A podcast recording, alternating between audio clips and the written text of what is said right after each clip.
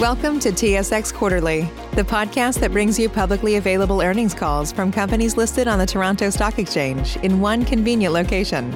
Gone are the days of looking through confusing websites. You'll find the important information right here. Enjoy the call.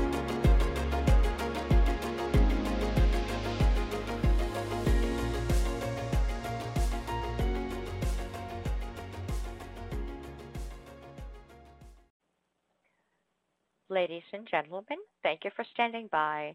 My name is Michelle, and I will be your conference operator today. Welcome to the Fortis Q2 2020 conference call and webcast. During the call, all participants will be in a listen-only mode. There will be a question and answer session following the presentation. At that time, those questions should push star followed by the number one on your telephone keypad. If at any time during the conference you need to reach an operator, please press star zero. At this time, I would like to turn the conference over to Stephanie Amaimo. Please go ahead, Ms. Amaimo. Thanks, Michelle, and good morning, everyone, and welcome to Fortis' second quarter 2020 results conference call. I'm joined by Barry Perry, President and CEO, and Jocelyn Perry, Executive VP and CFO, other members of the senior management team, as well as CEOs from certain subsidiaries. Before we begin today's call, I want to remind you that the discussion will include forward-looking information, which is subject to the cautionary statement contained in the supporting slideshow. Actual results can differ materially from the forecast projections included in the forward-looking information presented today. All non-GAAP financial measures referenced in our prepared remarks are reconciled to the related U.S. GAAP financial measures in our second quarter 2020 MD&A.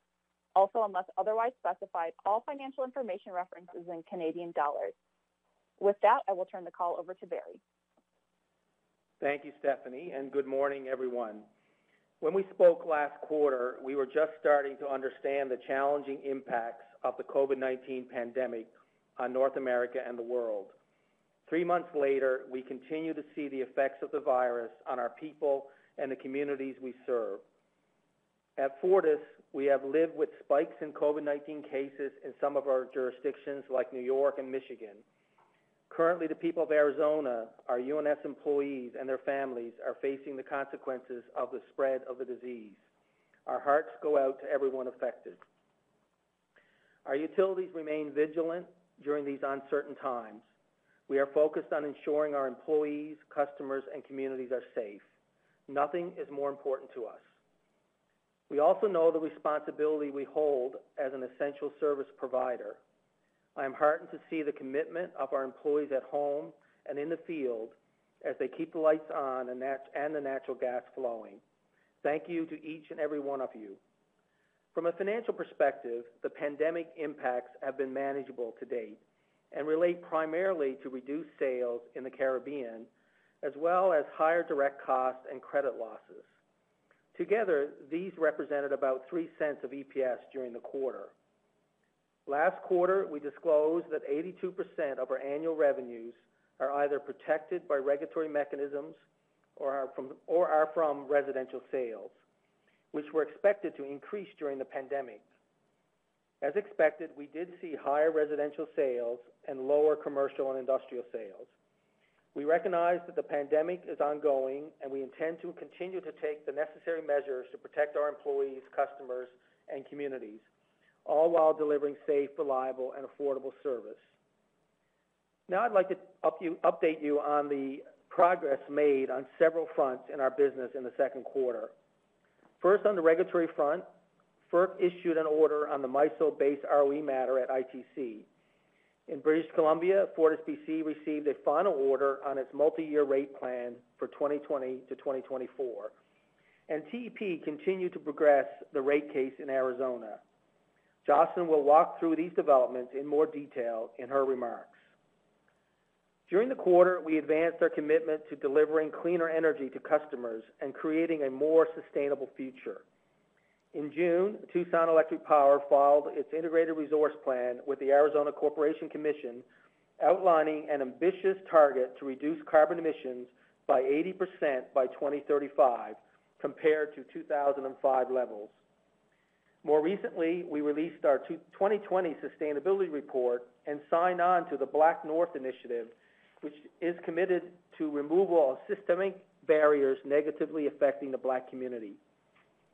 Also, we invested $2 billion of capital into our systems during the first half of the year, supporting adjusted earnings per common share of 56 cents for the second quarter and $1.23 year to date. Overall, our team continues to maintain operational and financial performance amidst the pandemic. Turning to slide five, here we have provided an updated look at the year-over-year sales trends in our local jurisdictions during the second quarter. Generally speaking, our utilities continue to see an increase in residential sales and a decline in commercial and industrial sales as businesses continue to operate at a reduced level. As you might recall, last quarter, we identified UNS Energy and our other electric segment as having exposure to changes in sales. In fact, during the quarter, we saw total sales at those segments increase by 3%. Higher residential sales, mainly due to warmer weather in Arizona, was the main driver, partially tempered by lower commercial sales due to travel restrictions halting tourism in the Caribbean. Overall, retail sales in Arizona were up 9%, while other electric sales were down 3%. And excluding weather impacts in Arizona, sales at UNS Energy were up 2% over 2019 levels, mainly due to higher residential sales. Speaking of Arizona, we are very excited about TEP's new target to reduce carbon emissions 80% by 2035. To achieve this goal, TEP will require over 2,400 megawatts of new wind and solar power systems, including approximately 450 megawatts that will be coming online over the next year. In addition, TEP expects to add 1,400 megawatts of new energy storage systems. Once completed, TEP will have more than 70% of its power sourced from renewable generation. The Integrated Resource Plan also calls for TEP to ramp down and ultimately retire two units at the coal-fired Springerville Generating Station in 2027 and 2032. Upon retirement of Unit 2 in 2032, Fortis expects to have a coal-free generation mix. These changes will result in TEP avoiding more than 50 million tons of CO2 emissions over the next 15 years, equivalent to taking approximately 700,000 passenger vehicles off the road on an annual basis. I want to congratulate Dave Hutchens and the team in Arizona for bringing forth this impressive plan, which continues our progress on a clean energy future for customers in Arizona. As we continue to focus on our core business of regulated energy delivery, sustainability is front and center in all that we do. Beyond TEP's new carbon emission targets, our newly released sustainability report highlights some of our other initiatives, including FortisBC's 30 by 30 goal, which aims to reduce greenhouse gas emissions associated with customer energy use by 30% by 2030. This target at FortisBC which is primarily a natural gas distribution company, is one of the most ambitious reduction targets among Canadian utilities. The report also showcases our investments dedicated to asset resiliency, modernization, and cleaner energy initiatives. In total, these investments represent about 70% of our $4.3 billion 2020 capital plan. In addition, the report highlights some of our recent disclosure enhancements, including our alignment with the recommendations of the Task Force on Climate-related Financial Disclosures and expansion of various metrics. The report also emphasizes our new inclusion and diversity framework, which solidifies our commitment to take an active role on this front. Today, 40% of our Fortis Inc. directors, three of our 10 utility presidents, and 60% of employees at our corporate head office are female. Lastly, the report outlines how our local leaders are supporting their communities. In 2019, more than $12 million in community investment was made by the Fortis Group of companies. As mentioned, during the first half of 2020, we invested 2 billion in our energy systems, or 47% of our annual capital plan, and remain committed to our $4.3 billion capital expenditure plan in 2020. Major capital projects are progressing as planned.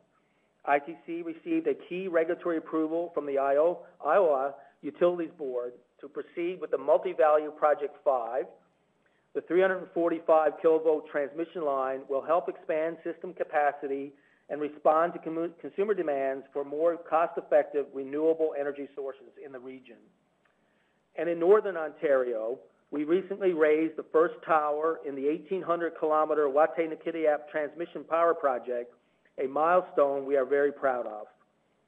Finally, the 250-megawatt Oso Grande wind project at TEP is progressing as planned. In fact, all 62 towers and turbines were installed during the first half of 2020, and TEP is in the process of installing the final remaining turbine blades. Turning to slide nine, the five-year capital plan of 18.8 billion remains unchanged. As you will recall, the capital plan is focused on our regulated businesses and consists of a diverse mix of highly executable, low-risk projects needed to maintain and upgrade our existing infrastructure. In 2019, mid-year rate base was $28 billion and is projected to grow to 34.5 billion by 2022 and 38.4 billion by 2024. This yields three-year and five-year compound annual growth rates of approximately 7%, which is consistent with our prior rate-based growth guidance. For 46 consecutive years, we have increased our dividend. This track record positions us as a leader in dividend growth. Our low-risk energy delivery business gives us confidence to continue this record. I'll now turn the call over to Jocelyn for an update on our second quarter results. Thank you, Barry, and good morning, everyone. Turning to slide 12, reported earnings for the second quarter of 2020 were 274 million, or 59 cents per common share, compared to earnings of 720 million, or $1.66 per common share for the second quarter of 2019. On a year-to-date basis, Reported earnings were 586 million, or $1.26 per common share, compared to earnings of approximately 1 billion, or $2.39 per common share last year. Reported earnings for both the second quarter and year-to-date 2019 reflect a significant one-time net gain of 484 million from the sale of our 51% interest in the Waneta expansion. 2020 earnings also reflect the impact of FERC's ROE decision received in May, including a favorable earnings impact of 27 million at ITC related to the reversal of prior period accruals. And I'll get into that order in more detail in a couple of slides. On an adjusted basis, EPS for the quarter was 56 cents, 2 cents higher compared to the previous year. During the second quarter, EPS was favorably impacted by strong rate-based growth at our regulated utilities and higher retail sales at UNS Energy, primarily due to warmer weather. EPS was tempered by lower earnings at our Caribbean utilities with the decline in tourism-related activities and incremental COVID-related costs, mainly at Central Hudson. A higher weighted average common share count also tempered EPS for the quarter.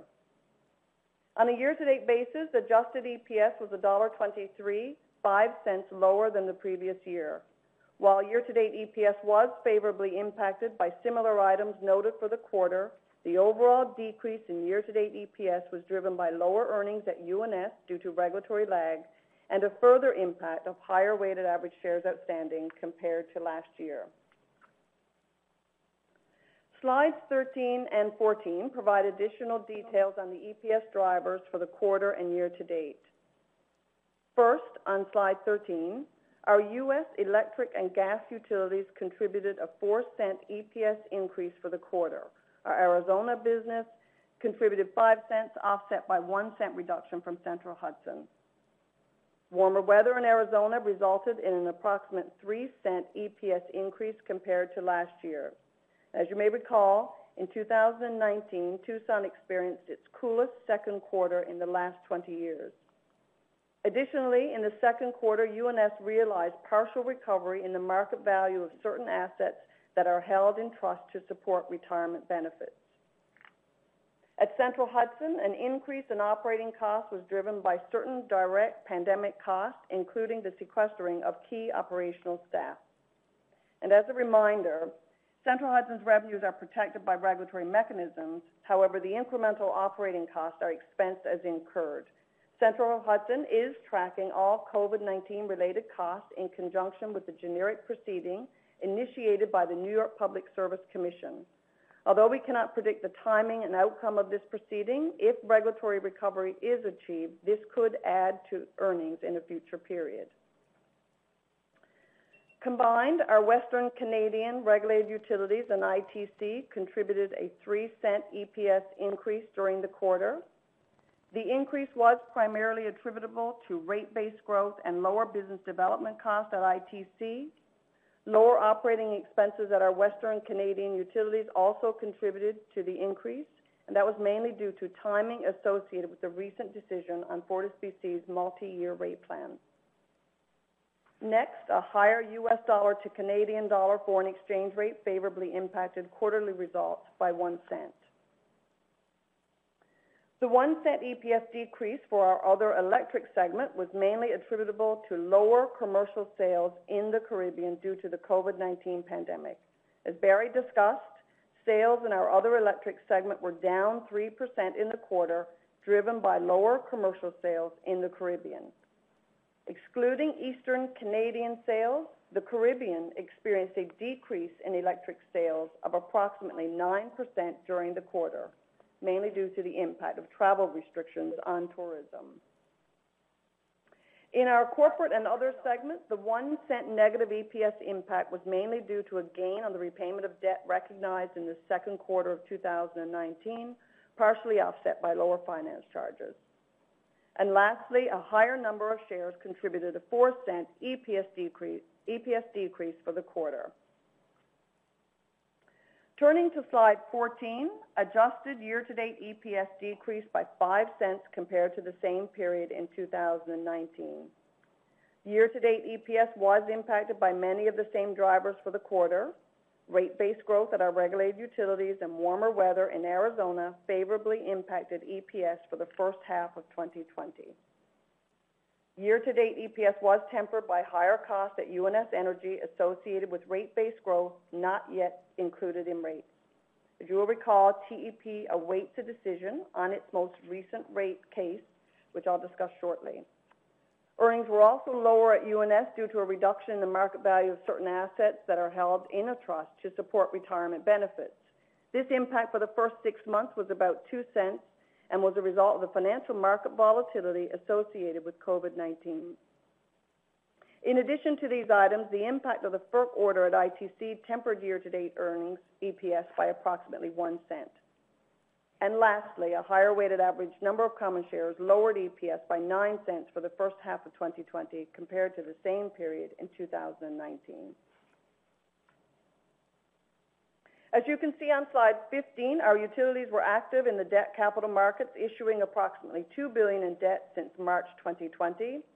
More recently, FortisBC issued its inaugural green bond, the first green bond for a natural gas utility in Canada, the offering received strong investor demand, and final pricing reflected the lowest long-dated Canadian corporate coupon on record. We have approximately 5 billion in total liquidity, leaving Fortis positioned near the top of our sector. Our conservative approach to running the business, including the equity issuance and sale of the Waneta expansion in 2019, strongly positions us as we continue to work through the COVID-19 pandemic and execute on our capital plan. In May, we received an order from FERC regarding ITC's MISO-based ROE. As you recall, in November 2019, FERC issued an order on the MISO-based ROE, which resulted in an all-in ROE of 10.63%, including current incentive adders. The ROE was premised on a calculation using a discounted cash flow model and a capital asset pricing model. In the most recent order, FERC adjusted its ROE methodology to include a modified risk premium model in addition to the discounted cash flow and capital asset pricing models. Although FERC did not adopt the expected earnings model in the revised methodology, the Commission noted that, it, that its use could be considered in future proceedings if certain uh, conditions surrounding its use were addressed. Also denied the request for rehearing on complaint number two and affirmed that no refunds are due for the second complaint.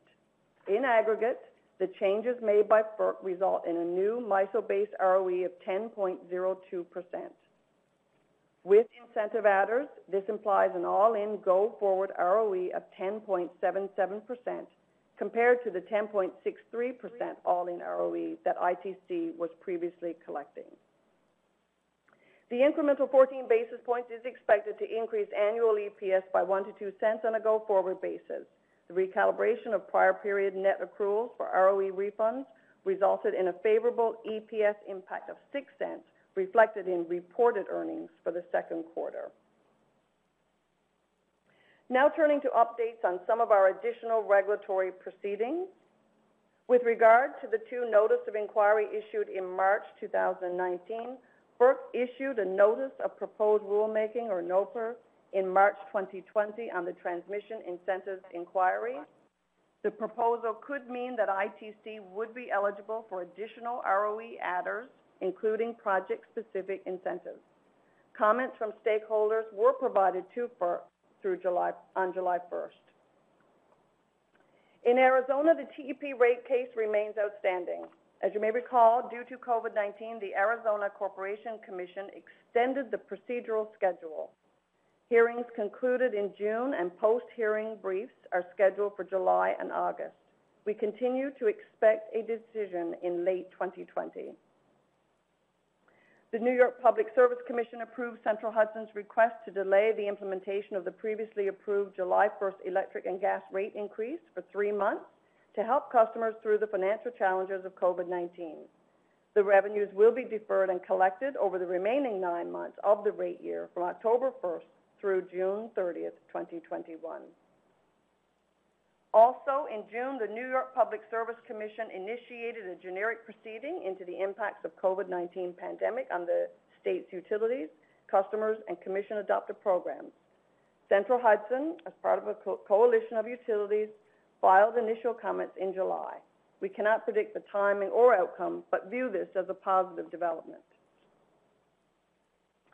Shifting to our Western Canadian utilities, in June, the British Columbia Utilities Commission issued a final order approving FortisBC's multi-year rate plan.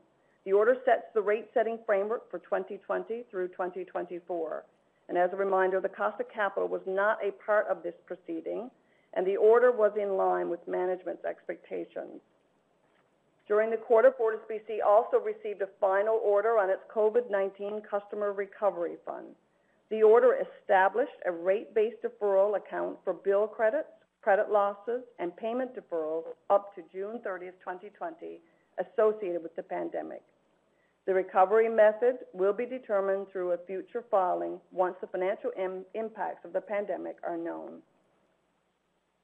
As discussed last quarter, the ongoing generic cost of capital proceeding for Alberta utilities, including Fortis Alberta, was suspended in March as a result of the pandemic. As part of the proceeding, the AUC offered the utilities five options for setting allowed ROEs and capital structures for 2021. In July, Fortis Alberta notified the AUC that it had selected the third option, the extension of the currently approved cost of capital parameters on a final basis for 2021, one full quarter at a time, and continuing until the end of the quarter in which the Commission makes a decision, which is expected sometime in 2021. The formal proceeding is to set new cost of capital parameters prospectively in 2021 and for 2022, is expected to resume once the financial market effects of the COVID-19 pandemic stabilizes. Fortis Alberta awaits a decision by the AUC in the review and variance and stay on implementation of the September 2019 order, which significantly changed the Alberta Electric System Operator's customer contribution policy related to transmission investment. Fortis Alberta filed additional evidence in July, and additional procedural steps are expected to conclude in September. A decision is expected in late 2020. And lastly, while not included on the slide, new rates went into effect at Fortis TCI in July following the delayed rate increase originally scheduled for April. The new rates include the recovery of hurricane-related costs incurred in 2017. Overall, a busy yet constructive quarter on the regulatory front. This concludes my remarks, and I'll now turn the call back to Barry. Thank you, Jocelyn. Our decentralized model, where local teams have the authority to manage their businesses, allows us to navigate through the pandemic with an acute focus on employee safety and reliable service. Lastly, with 93% of our assets dedicated to energy delivery, we have a light carbon footprint and a strong sustainability profile.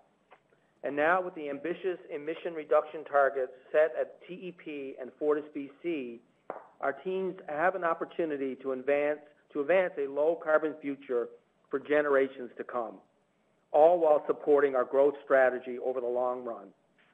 This concludes my remarks. I'll now turn the call back over to Stephanie. Thank you, Barry. This concludes the presentation. At this time, we'd like to open the call to address questions from the investment community. Thank you, ladies and gentlemen. We will now conduct the question and answer period.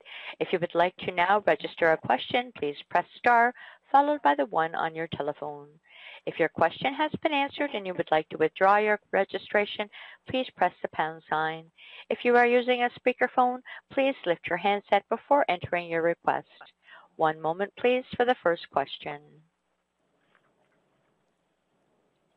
Our first question comes from Robert Kwan from RBC Capital Markets. Your line is open. Great. Good morning. Um, the first question I've got is just asking as we head into the elections in the U.S. and recognizing it's going to be hard to be specific, but if you have any directional commentary on assuming under the current administration status quo, would you have any additional comments that would be helpful? But if there is a change in administration, um, two, two things I'd be interested in your comments. One, uh, the impact or potential impact of retracing um, tax reform, as well as uh, initiatives to reduce carbon emissions further and what you think that could mean for you for accelerated spending. And, and if you want to tie that to the, uh, the TEP uh, IRP, that, that would be helpful as well. Well, thank you, Robert. And, you know, it, it is election season in America, so uh, clearly uh, lots of uh, lots of chatter about that. And, uh, you know, maybe we'll focus on if there is a switch in the government, you know, clearly uh, I think some of the things that we have been pursuing, whether it's uh, in terms of the um, move to a cleaner energy future, I guess, in Arizona, or you know ITC's focus on on sort of renewable energy and, and hooking up the wind in the Midwest. You know, I think all of that really is supported uh, by uh, by the Democrats, and and I do believe that that uh, you know that would that would continue to be a a positive backdrop for Fortis uh, going forward. Clearly, a reversal of uh, the tax reductions uh, would see um, an increase in tax rates, and that's an increase in cost for the delivery of our services to our customers. We would expect that our regulators would allow uh, those those costs to be passed on to uh, to our customers, like like the you know when we passed on the uh, reductions in um, in, t- in tax rates. I, I do believe that uh, for holding companies like Fortis, who have, you know, incurred uh, some debt to acquire businesses in the U.S., um, you know, high, uh, it's sort of funny, but a higher tax rate actually is a is a positive from an EPS perspective because our interest costs are deductible at higher tax rates. So we did get a, a negative hit when tax rates uh, got reduced. There would be a positive uh, uh, contribution to EPS if tax rates uh, rose as well, I think our cash flows as a business would improve as, you know, we're not really expected to be tax payable for a number of years. So, so increases in tax collections from customers would contribute to our annual cash flows and bolster our credit metrics uh, on a go-forward basis. So I think we're in a good spot no matter what really happens uh, with the up- upcoming election. And just as it relates to to the impact of prior tax reform. I believe the last disclosure you gave was a roughly 3% negative impact to earnings and then cash flow, while you didn't a number. I think Moody's at that point was 150 to 250 basis point negative impact on the cash flow debt metric, and you expected to be well inside of that. Can you just talk about what actually unfolded um, in, in terms of how you've seen that impact your business?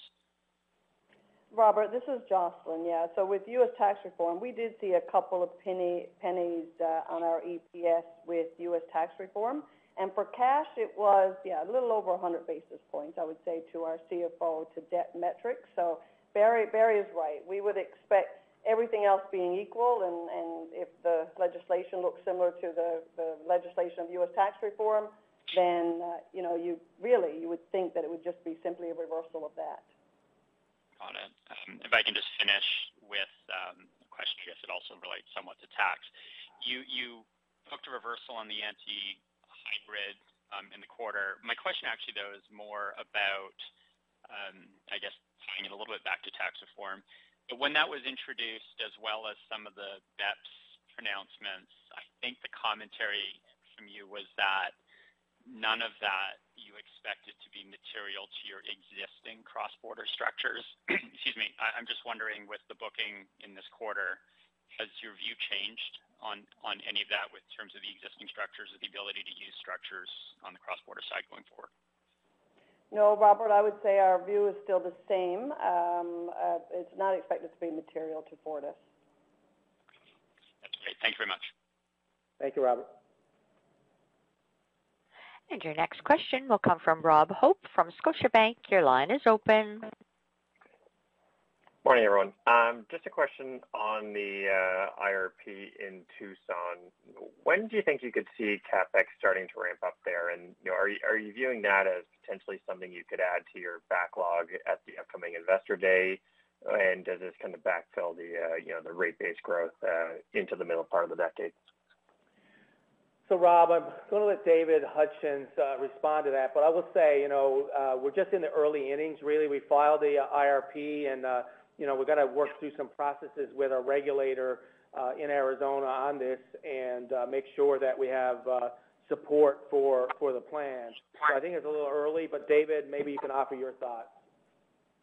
Yeah, Rob, good, good to good to hear from you this morning. Uh, you're you're spot on, Barry. Um, what we're looking at now is trying to lay in all of the projects that we would need. That you know, 2,400 megawatts of renewables in the form of wind and and solar, and obviously the the battery storage as well. And all of these projects also come with uh, transmission interconnections and other investments that we need to make on our side. So we're in the process of laying out a timeline. I, I would note that a lot of these investments are back-end loaded, sort of at years five through 15. Um, but we do have some that we're trying to lay in in the, in the next five years. So you will definitely hear more about that in the future as we build up that uh, capital plan for the next five years, and then have a have a good look out for that following ten. All right, thanks. And then a follow up on Robert's question on tax reform. You know, as you look for as you look forward to the kind of the next round of rate filings, you know, could you see yourself potentially delay some of them just to ensure that uh, you can capture the next phase of tax reform if it does come to bear, uh, or rather than uh, you know, rather than wait to see if it's on a standalone proceeding? I think, Rob, you know, we don't really like have many filings in front of us. You know, when you think about in the next say 12 months, uh, you know, we just we just uh, we're completing a case in Arizona. Uh, we just got a, a, you know, Canadian context, obviously the case in, uh, in BC done. Uh, Central Hudson is, uh, you know, will be filing a case shortly. I don't think that's going to be delayed for the next, you know, next three years. So I, I you know, I, I don't, I don't see that affecting any of those schedules really, because I think we're really, in fact, we're probably entering a period of somewhat, um, you know, regulatory stability here for a little while now. So that's that's a good place to be because it give us it'll give us some time to sort of uh, figure out what what this new tax plan is going to be if there is a change in the in the in direction in the in the U.S. You know, it's going to take some time. You know, we're just you know, just think about it. We're just now reporting on the final remnants of U.S. tax reform, and there's another presidential election underway, right? So so like, it's taken us basically three and a half years to get to this point right now. So so these things take a while to figure out, and uh, we're fortunate that we we have, uh, I think, a good runway now to, to digest this if, if it does come. I appreciate the color. Thank you. Thank you, Rob. And your next question comes from Ryan Greenwald from Bank of America. Your line is open. Morning, team. Thanks for taking our questions. Morning, Ryan. Can you just talk a little bit more about your confidence on getting the rate case done at UNS this year, and is the settlement definitely off the table at this point? So, David, this one's on you, man. yes, yes, we are confident that we will get a decision uh, by year end. In fact, we're uh, this week wrapping up the last bit of, um, of written testimony that goes in, which is our reply briefs. That's filed next week. Um, then the, the judge, the ALJ, has the entire uh, docket before her to be able to get a recommended opinion and order uh, written up. And so we see uh, ample timeline to get a decision uh, later this year. As far as the settlement, it's we're we're we're done uh, with the process, so it wouldn't make sense to backtrack and and try trading off different pieces at this point. Got it. And then can you guys just provide a bit more color on load trends so far in July, kind of given the evolving situation of the pandemic and what you're seeing in Arizona and the Caribbean specifically? So I would say, Ryan, it's pretty similar to what we experienced in Q2. You know, we, we have continued with some warm weather in Arizona. Um, I think, David, it's like 108 there today. I think you uh, you mentioned. So, uh, and we're not really seeing any pickup in the Caribbean. You know, they have started to open up the borders in the Caribbean and allowing you know tourists uh, to come in. Um, you know, but in reality, there's not very many people traveling at this point in time. So I think we're going to be dealing with the slowdown in the Caribbean for probably for the rest of this year. We might get a, a gradual pickup as we head to the end of the year, but nothing that significant, I don't think. Great. Appreciate the time. Thank you, Ryan. Your next question comes from Mark Jarvi from CIBC Capital Markets. Your line is open. Thanks. Good morning, everyone. Um, maybe just a few questions on the um, BCU rate decision so far, and I know it's not finalized yet, but maybe any commentary in terms of, I think there's some in the filings around revisiting 2023, 2024 CapEx and certain investments. Just maybe give us some context on what that is, and if there's anything around the earnings sharing mechanism or going in O&M costs that you guys feel you need to sort of fight around? Sorry, Mark, the first part of what you said, uh, we lost it. Was it related to FortisBC that you're describing?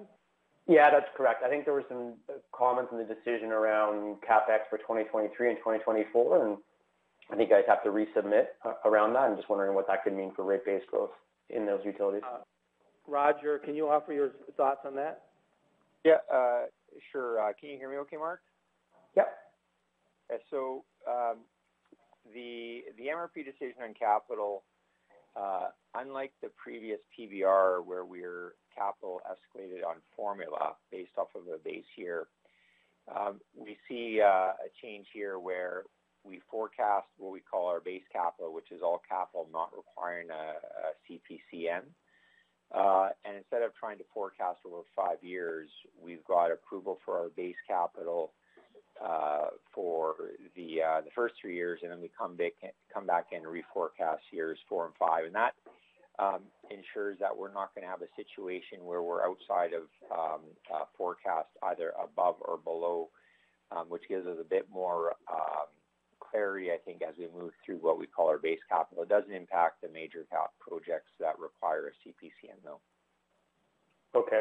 And anything around the sharing mechanism and um, in terms for the incentive rate making that surprised you or is largely within the scope of what you assumed the outcome? Yeah.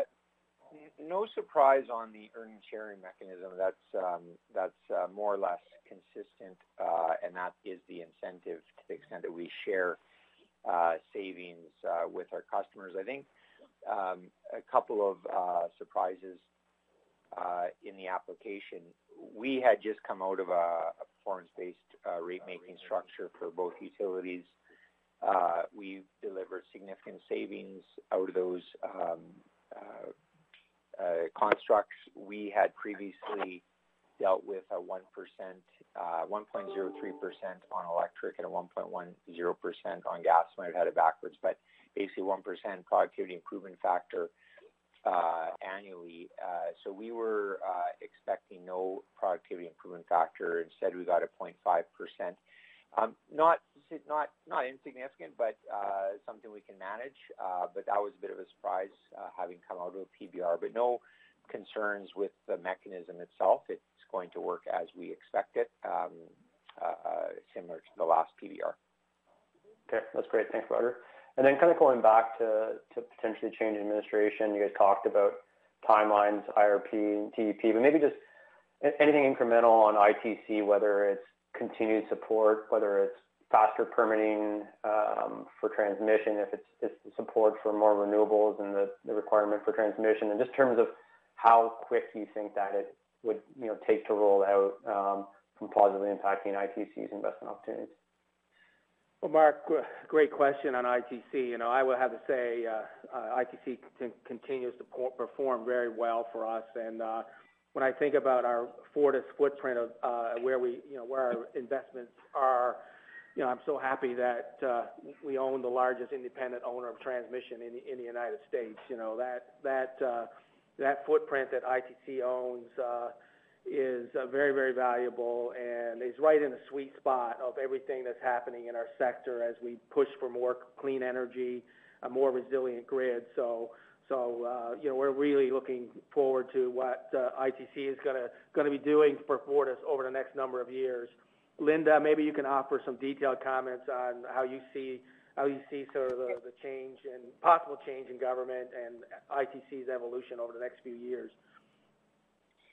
Yeah, thanks, uh, Barry. And I, I, think you're spot on, Barry. But uh, you know, I would just say this: is you know, we have been very fortunate in that, regardless of the sort of the administration and the controlling party, you know, we've consistently had, particularly from FERC, you know, a strong view towards the need for continued investment in transmission you know, and, and obviously, you know, in, in, in times today and as we look out into the future, in order to continue to facilitate the transition to more renewables, you know, I think we feel pretty comfortable and confident that regardless of it's a Democratic or Republican administration, um, we continue to see and believe we have continued support and need for that. Um, I would say, however, um, you know, we have seen uh, recently, you know, just in terms of some of the current um, policy initiatives and, and sort of draft legislation that's circulating in Congress, whether it be the Clean Act or the Moving Forward Act, um, the Climate Select Report, you know, we're starting to see um, the incorporation of um, concepts around the need for regional or interregional transmission in order, in order to realize sort of this future state of renewables. And so from a macro perspective, um, I think this is probably one of the first times um, you know, we have seen where there is actually federal, a federal view, a federal perspective. Um, I think we could say it's probably at this point coming out of more of the Democrat uh, side, uh, but certainly, um, you know, indications that, you know, in terms of any future environmental legislation, that it definitely appears um, that they want, um, you know, some language included around high voltage transmission. And so from that perspective, I think that's constructive, um, certainly for us and our business. And as Barry said, you know, where we're strategically located. And so we do see that as constructive and positive. But I don't think, um, you know, regardless of, of Democrats or, or, Republicans, I think we still believe and see uh, on both sides of the aisle a strong interest in for transmission. Okay. Thanks, Linda. And then maybe a last question around Alberta and those transmission assets. Anything we can infer from the filings around things around the, the, the tax implications that point towards it going one way or the other that you would be transferring those to AltaLink or that you guys still feel like you can hold, hold on to those assets? Well, you know, I think we're still, uh, I'm going to let Michael wade in here, but we, we're still uh, of the view that this should not happen. Um, and, uh, you know, the order, um, you know, did not, you know, wasn't based on the appropriate evidence, and we supplemented our filings with more evidence. Uh, hopefully the commission, um, it's interesting. I think all the five commissioners that were involved in the original decision, none of them are left at the commission at this point in time. So that may be a wrinkle as how, this goes forward. But uh, you know, we'll you know we're, we're you know we've done our filing and we're hopeful that uh, we've made our case. Michael, you know maybe you can add some color.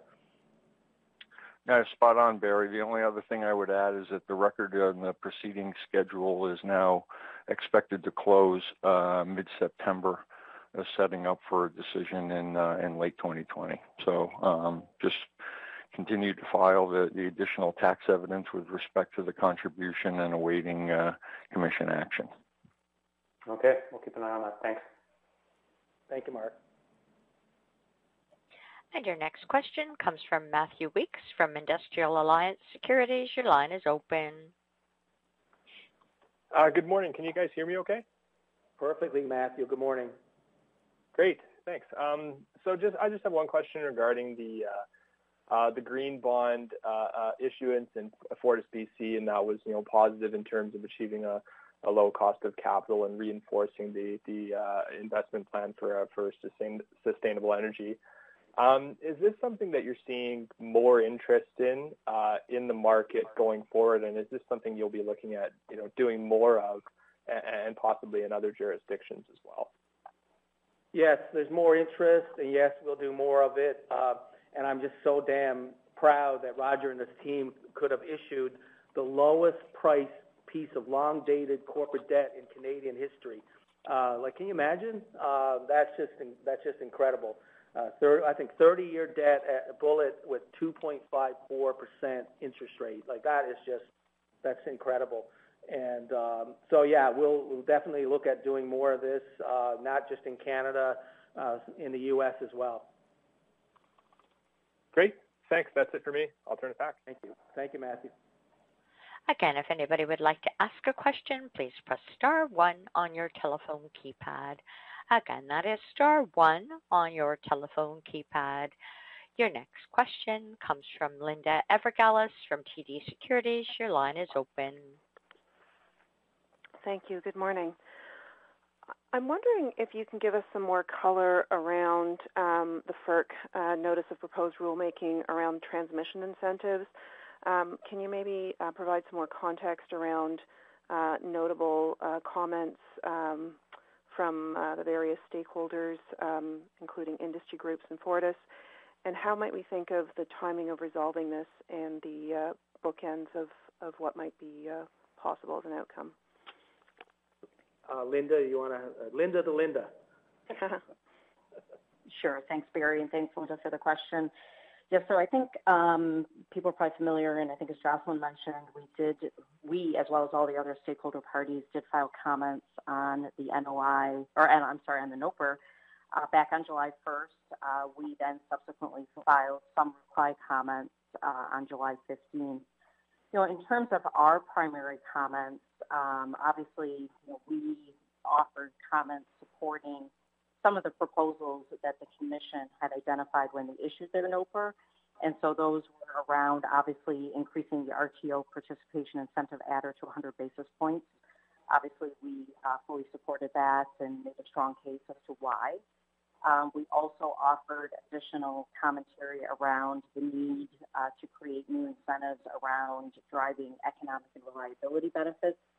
So more spot, uh, project-specific um, uh, incentives you know, we also encourage them to continue to retain sort of what we would call some, some of the non-ROE incentives. So that would be around quick rate base, um, abandoned plant, uh, those types of things. And then uh, really made a, a, strong push for creating um, incentives around the context of certain transmission technologies, cyber and security investments, and those uh, sorts of um, you know concepts or ideas. And so I think, as as most of you know, the commission in their NOPR indicated that uh, they were willing to provide up to 250 basis points of additional incentives, and essentially uh, signaled um, that they were no, you know, at least they were no longer.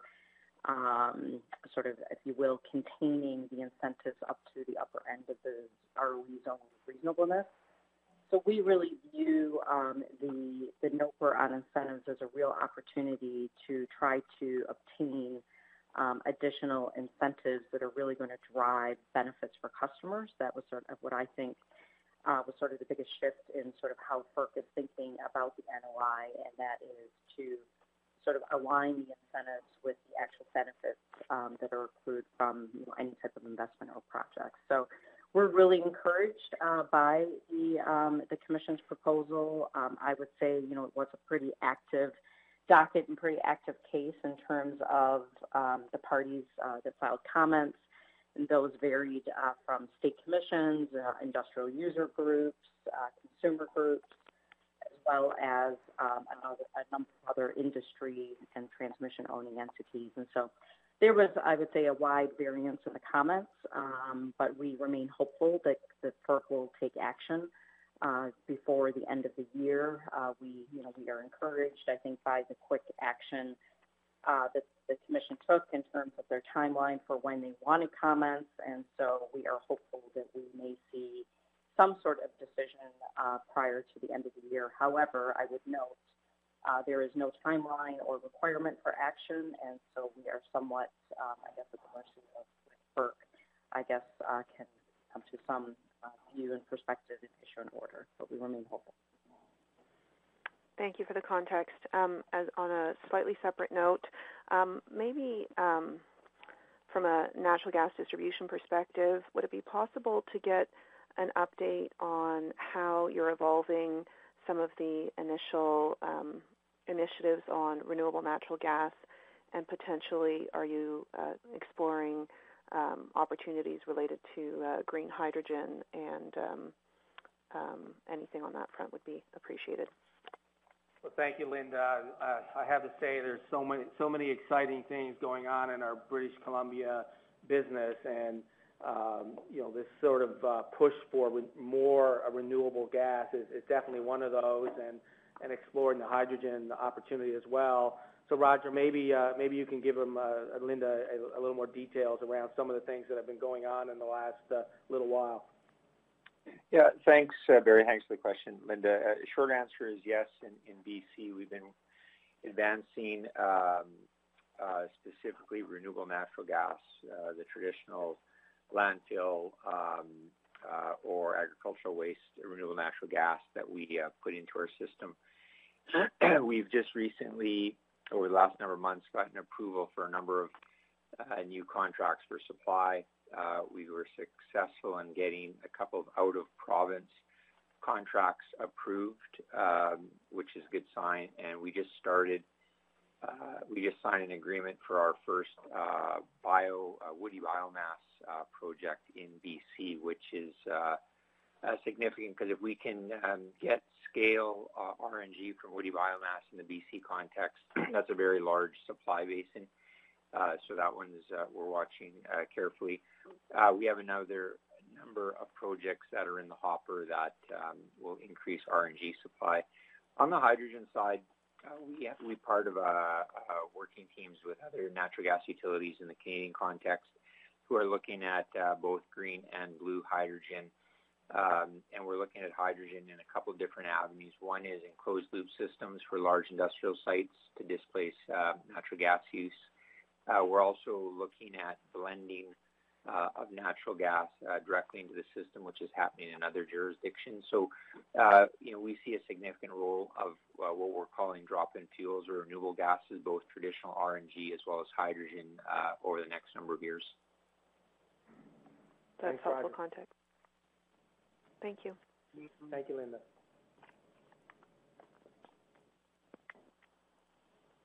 Your next question comes from David Quezada from Raymond James. Your line is open. Thanks. Morning, everyone. Um, maybe a, first question here, just a follow-up on the IRP in Arizona. I think David mentioned uh, that you'll need transmission, obviously, to uh, to um, complement the renewables that you intend uh, to um, develop there. Are you able to just say, give us some color around the magnitude of the transmission um, investment that may be required there as you move from kind of that centralized coal um, to to wherever the renewables might be sited? Well, I probably would give you a number, but it'd be wrong. So David, uh, Yeah. you know, I, I, I, uh, David Hutchens, I know that it's not small, you know, but, uh, I know it's probably not in the billions, but in the hundreds of millions over the, over the plan. So, David, any thoughts you could give? Yeah, uh, David, this is this is David Hutchens. Yeah, it's it's uh, hard to um, uh, to to estimate that now because right now we're not uh, obviously sure where we're going to put all the renewables, where they're going to come from, et cetera. We're going to try to use as much of our existing transmission system as possible to bring in um, wind and, and solar on the, the lines where we're shutting down coal plants and maybe even focusing on developing those renewable projects up there where we're shutting down coal plants in those communities. It's mostly, uh, I would say it's mostly interconnection dollars at, at this point. Um, there is the ability to get more wind out of uh, the Oso Grande project, and so that would require some additional transmission investments that we've been talking about, um, Southline uh, mainly. So it's it's really too early to, to tell at this point, but you can bet we're going to be looking at that very carefully over the next uh, well balance of this year, and then as we go forward. And David, just a Okay, reminder. great. Thank you. uh, That's David, uh, this just a reminder that our transmission in Arizona is also regulated by FERC as well, so. Great. That's that's good color. Thank you. And then maybe just uh, one more follow-up there. Just with all the storage uh, capacity you're contemplating there, I'm wondering, um, does that all make sense from a cost perspective with current technology, or are you kind of baking in some kind of uh, technological improvement as you roll it out? We we do have in, in our IRP process we do have a technology curve uh, baked in that reduces those prices over time, which is one of the main reasons you'll see storage a little bit more backloaded. Um, that also has to do with when we're shutting down our, our coal plants as well. But it's not a really steep curve. It's not uh, super aggressive, so we think we're we're right in that right kind of fairway of where um, the technology will actually go. And I think that's really important from our integrated resource plan perspective because this is all built on realistic timelines, prices, et cetera, and technology that we know know today, and isn't betting on you know some some brand new technology uh, coming in and, and helping us out. So that that's a that's a big point there. Great. Thank you very much. I'll get back in the queue. Thanks, David. And your next question comes from Brian Greenwald from Bank of America. Your line is open. Appreciate the follow-up. Are you guys able to provide more granular color and break out specific impact for the quarter for commercial and then separately for industrial in Arizona? I don't think so. Okay, thank you. Thank you, Ron. As there are no further questions in queue, I would like to turn the call back over to Stephanie Amaimo for closing remarks. Thank you, Michelle. We have nothing further at this time. Thank you for participating in our second quarter 2020 results call. Please, please contact Investor Relations should you need anything further. Thank you for your time and have a great day. Thank you for participating, ladies and gentlemen. This concludes today's conference call. You may now disconnect.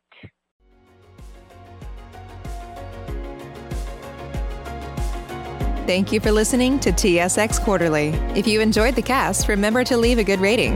And remember, for any additional inquiries, please consult the company's investor relations section on their website. See you next time.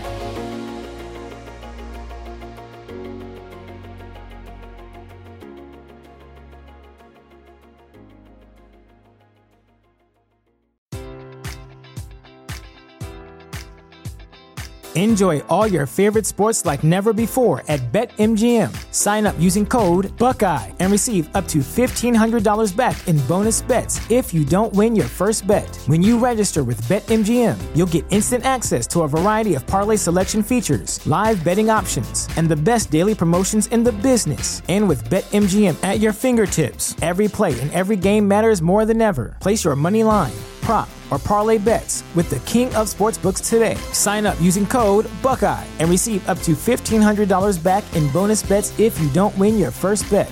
BetMGM and GameSense remind you to play responsibly. 21 plus and present in Ohio, subject to eligibility requirements. Rewards are non-withdrawable bonus bets that expire in seven days. Gambling problem? Call 1-800-GAMBLER. In partnership with MGM Northfield Park.